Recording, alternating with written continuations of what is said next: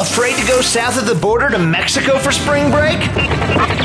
You should be. This year, make your spring break into a springs break and head south of the border to Colorado Springs. Does Colorado Springs even know how to party? Ted Haggard lives here, doesn't he? Is there a beach? Nope. What about Christians? Yep.